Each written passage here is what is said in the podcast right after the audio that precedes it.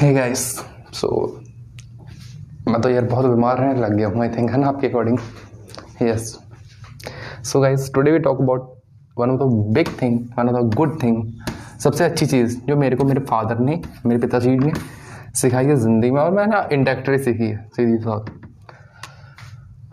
उससे पहले आपकी कुछ वैल्यू बनी हुई है ना मार्केट में, आपके एरिया सर्कल में, आपकी सोसाइटी में एंड वो चीज़ आपके एक, एक सेकंड्स में ख़राब हो सकती है सो उस चीज़ का ध्यान करना सो यही वो बात है कि ज़िंदगी में आप अपने घर गाड़ी पैसा बंगला दोस्त एनी मेटेरियलिस्ट मेटेरियलिस्ट थिंग चली जाएगी। This is not big issue क्योंकि बड़ी बात नहीं है।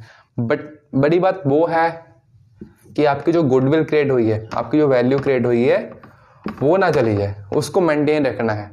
डू यू नो बहुत बड़ी बड़ी कंपनी अपनी गुडविल को मेंटेन करने के लिए बहुत खर्च करती हैं। बट हम क्या करते हैं? हम अपनी, हम भी अपने आप के कंपनी हम अपने आप को ऐसा प्रोडक्ट देखें, एक एंटरप्राइज देखें खुद को। ऐसा देखो ना, तभी मीन्स आप कोई वैल्यू दे दो किसी को, आप अपना प्रोडक्ट दे रहे हो उसको।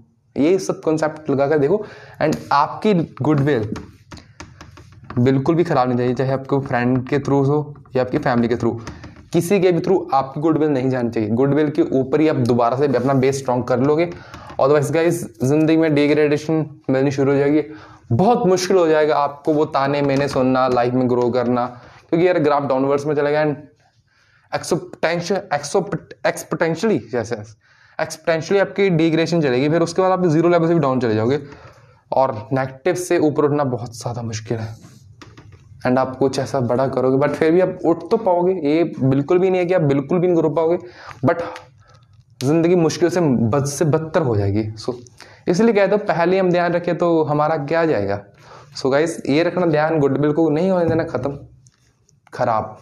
तो खुश रहिए, खुशियाँ मानते रहिए। I love you all